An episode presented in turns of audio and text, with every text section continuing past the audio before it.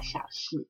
呃，今天呢，想要和大家分享一个我自己很爱吃的哦，就是那个呃意大利的这个 Parma 的火腿哦，Prosciutto di Parma，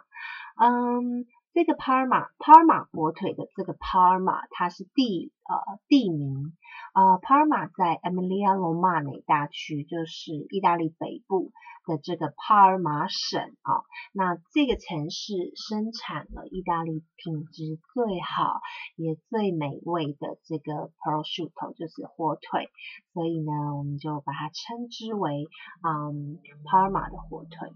那嗯，帕尔马火腿它是呃世界三大火腿之一哦。另外两项，我想不用我讲，大家应该一定都知道。第一个就是我们啊东方中国浙江的金华火腿，那第二个就是呃常常看到的那个伊比利的黑猪火腿。那和其他的这个另外两个火腿有什么不同哦？嗯，以呃。东方的火腿就是中国的火腿呢，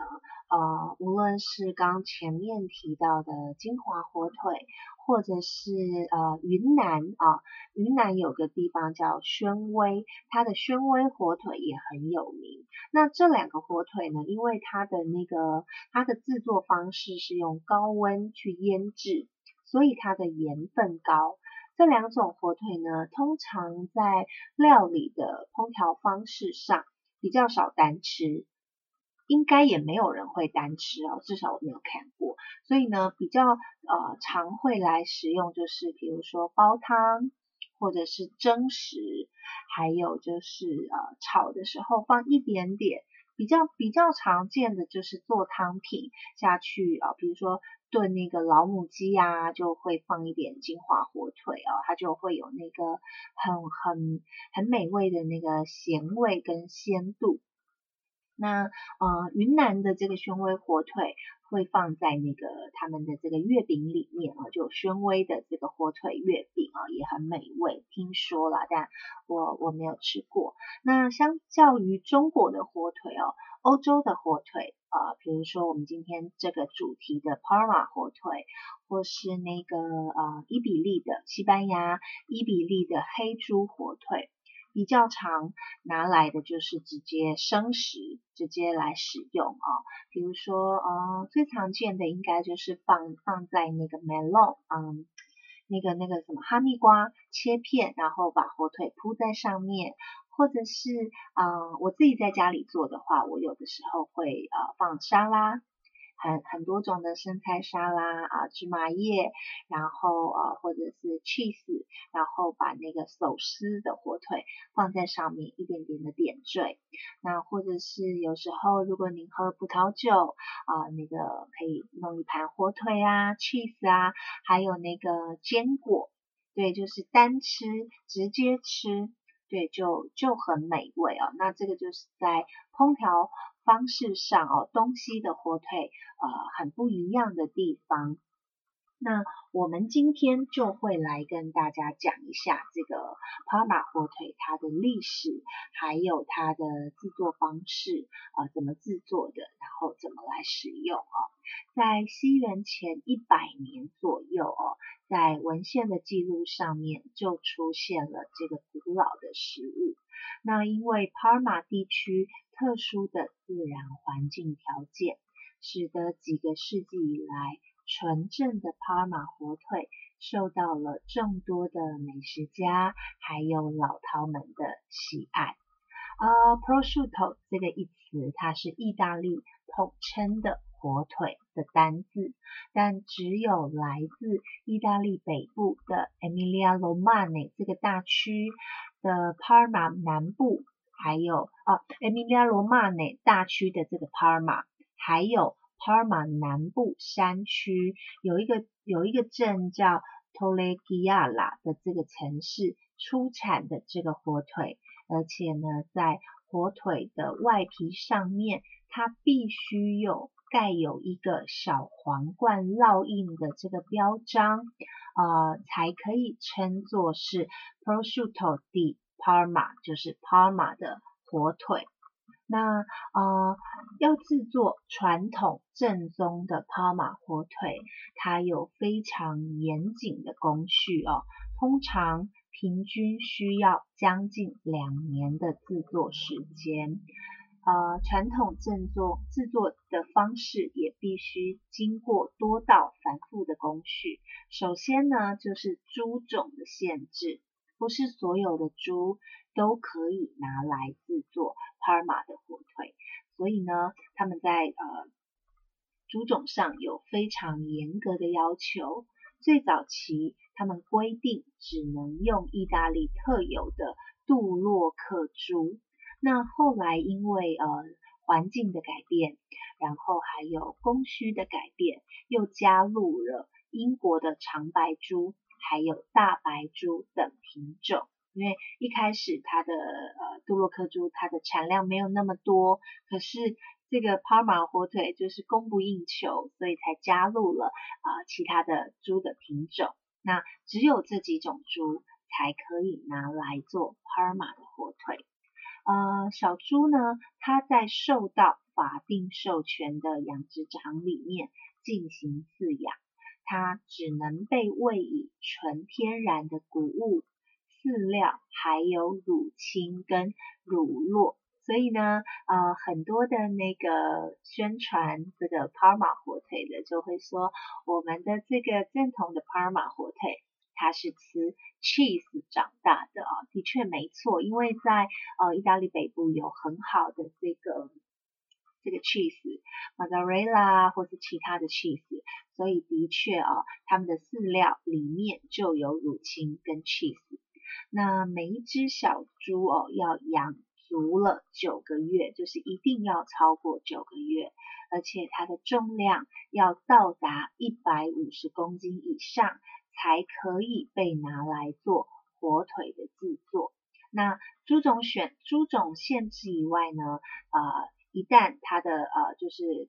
重量要一百五十公斤，然后养到九个月以上，就可以拿来开始制作了。第一道工序就是盐腌啊。根据 Parma 法定火腿协会的规定，任何非自然添加物是不被允许允许的，比如说。色素、硝酸盐、亚硝酸盐，还有任何的化学添加剂等都不可以，只能用天然的海盐来进行猪腿表面的涂抹。涂抹完以后呢，它会被挂在摄氏一到四度的这个环境里面。那这个湿度呢？会维持在百分之八八十 percent 左右。那放被冷藏放置两到三周的时间，依照猪腿的重量不等。盐腌之后呢，在进行第一道盐腌工序以后，这时候呢，火腿表面多余的盐巴会被去掉。然后呢，会对这个火腿进行第一次的质量筛选，呃，通过检验合格的火腿会被做第二次的抹上盐巴，放置在另外一个湿度维持在百分之七十五 percent，然后啊温度维持在摄氏一度的室内悬挂七十天。这时候呢，它的肉的颜色会慢慢变暗，然后呢，在最后熟成的几天里面，又会转为它原有的红润的色泽。那悬挂之后呢，就会把这个火腿呢进行冲洗，还有风干。他们会用大量的温水来将那个火腿洗净。并且清除多余的盐巴还有杂质，然后在风干室里面悬挂几天，等它干燥以后呢，就要把它放进熟成室。在这个熟成啊，我们叫第一次的熟成，就是所谓的初熟成。在呃熟化室里面呢，火腿要在这边经过三个月的熟化等待。但是呢，在这一次，温度跟湿度不再是人为可以轻易掌控的。刚我们前面提到哦，它有呃，比如说放在摄氏一度，然后第二个放在一到四度，那呃湿度维持百分之七十五跟百分之八十。可是，在这一次的出熟成的时候呢，它会被放在通风良好的房间里面。那呃。这个大区旁边呢有一个利古里亚海，所以呢就会有来自利古里亚海的海海风，它会决定火腿被如何熟成。那也正是因为如此呢，每一款正统的帕尔马火腿，它的味道。其实都不一样哦，就是很独一无二的风味哦，因为是吹海风的哦，每一个味道都不一样。那每一个季节的味道也不一样啊。那经过这个出熟成以后呢，啊，经过大自然馈赠的洗礼以后，我们就要进行呃另外一个步骤叫润滑。呃，火腿的表面会被涂上啊些许的猪油、盐巴。胡椒，还有一种啊被碾碎的那个米啊，我们吃饭的那个米。那这个步骤呢，是为了要让这个猪的这个皮跟肉有少许的润滑，呃，不要让它太快干燥，为的是要防止在下面的这个熟成过程中，因为太干燥了，所以这个火腿会皮肉分离。那润滑完以后呢，就要进行。最终熟成，所有的火腿呢，它会被转移到空气稀薄、光线微弱的地窖里面，直到完全熟成。所以呢，整个腌制、风干、熟成的过程持续将近快五百天的工序。那甚至在当地的这个法律规定哦，如果您是要制作啊所谓的 DOP 认证 Parma 的火腿，它的腌制的时间至少要有一年，从盐腌的那个时间开始算起，有的甚至呃要腌制到三年哦，就是看每一个的工厂他们要做的这个熟度不一样而决定这个腌制的时间。那每一个火腿哦，完全干燥以后，它的重量会减到只有原本的四分之一。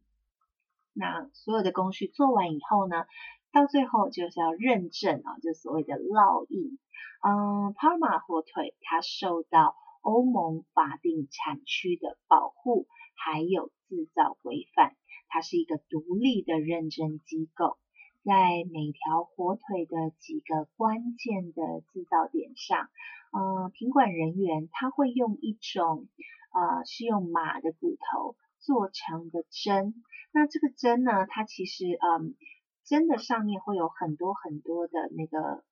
挖的那个孔小洞，所以呢，当这个马骨针刺到火腿里面，这个小洞就会去呃附着了这个火腿的肉。所以呢，当这个马骨针拔出来以后呢，这些啊品管的人员他就可以把这个孔里面的那个肉挖下来，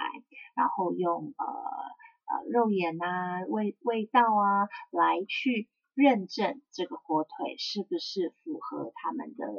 规范跟要求。那在通过所有的法定质量测试以后，最后。呃，通过的这个火腿，它就会被烙上帕尔马火腿协会所授予的一个小皇冠的官方标章。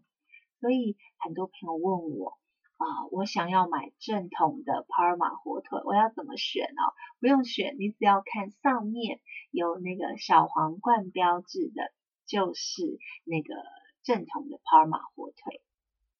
呃，顶级纯正的帕尔玛火腿哦，它的一整只是要达九公斤以上哦，才符合标准的。不过，我想我们一般我们也不是餐厅哦，不太可能会去买一整只。呃，在台湾有一些超市，我自己啦，我自己都在那个什么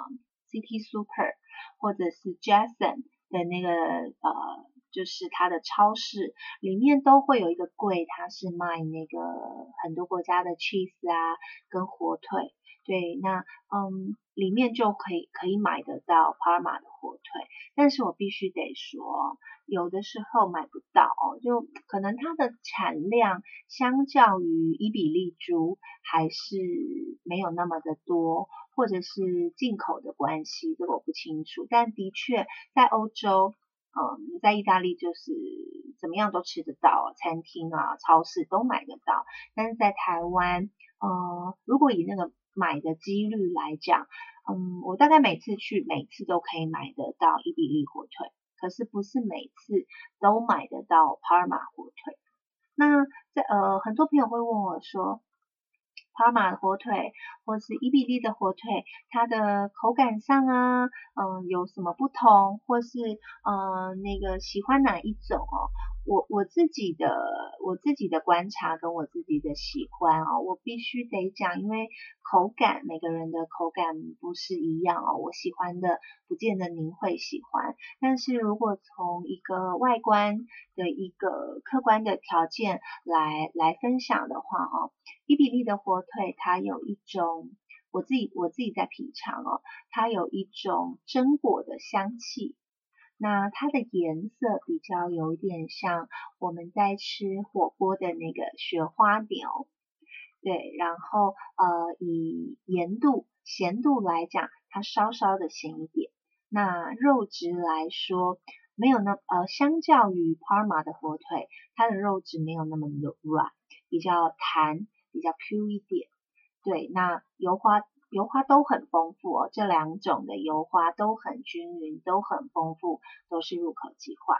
那帕尔玛的火腿，有的朋友跟我分享说，他觉得吃起来烟熏味比较重。但我自己是不觉得有烟熏味，因为其实呃，从我刚刚这样讲的那个制造过程，它并没有被烟熏啊。但当然了，每个人对味道的这个呃感觉因人而异。我自己是觉得它有一种肉香味，然后呢，它的那个颜色比较像玫瑰花的颜色。所以很好分辨。其实你把伊比利猪跟帕尔马火腿摆在你面前，你可以很明显的分辨出，呃，有玫瑰色的就是那个帕尔马的火腿。那它的口感肉质比较软，对，这是我觉得伊比利猪跟帕尔马火腿最大的不一样。那如果您要问我，嗯，我喜欢哪一种啊？其实如果在欧洲。呃，在意大利，我当然就会呃选择是帕马的火腿，但是如果呃当在台湾选择没有那么多的时候，我会选择伊比利猪，因为伊比利的的品质，它的水准就是就是很安全，因为我有几次到那个台北的超市去买的时候，就像我刚刚讲的，不是每次都买得到帕尔玛的火腿。那有几次那个店员就是没有帕尔玛的火腿的时候，他曾经推荐我其他的，也当然呃意大利的其他的火腿或是法国的火腿，我买回去，因为我都是做沙拉，就是啊或是拌 cheese 番茄这样吃，我觉得都会有一种那个肉的味道，嗯，味道就是这这要怎么讲？嗯，譬如说有的人。啊，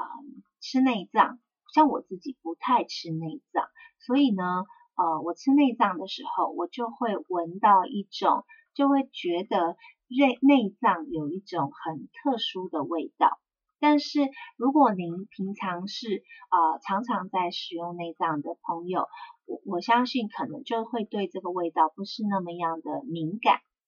对，但我就会，我我自己就对这种味道比较敏感。那嗯，其他城欧洲其他城市的火腿，我就会觉得它的这个肉味，猪肉味比较重。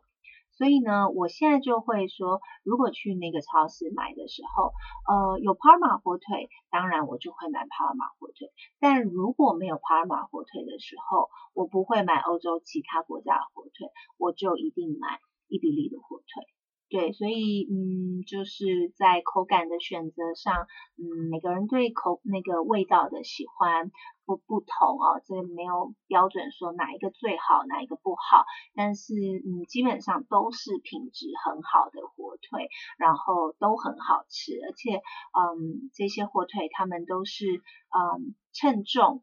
然后真空包装，所以回来你也不用再煮过，就直接嗯配面包啊、沙拉或是 cheese 就都很方便了。对，那呃因为这个火腿它是用海盐去腌制，所以基本上它不会太咸，然后营养成分也还不错。对，所以这个是我自己在家蛮常常会买来家里的一个食材，那也是我很喜欢的的意大利的这个食材。对，所以今天就来跟大家分享这个啊意大利最有名的这个小皇冠标章的帕尔马火。对，那我们今天的节目就进行到这里哦，谢谢大家的收听，也希望大家会喜欢今天节目的分享，我们下次见喽。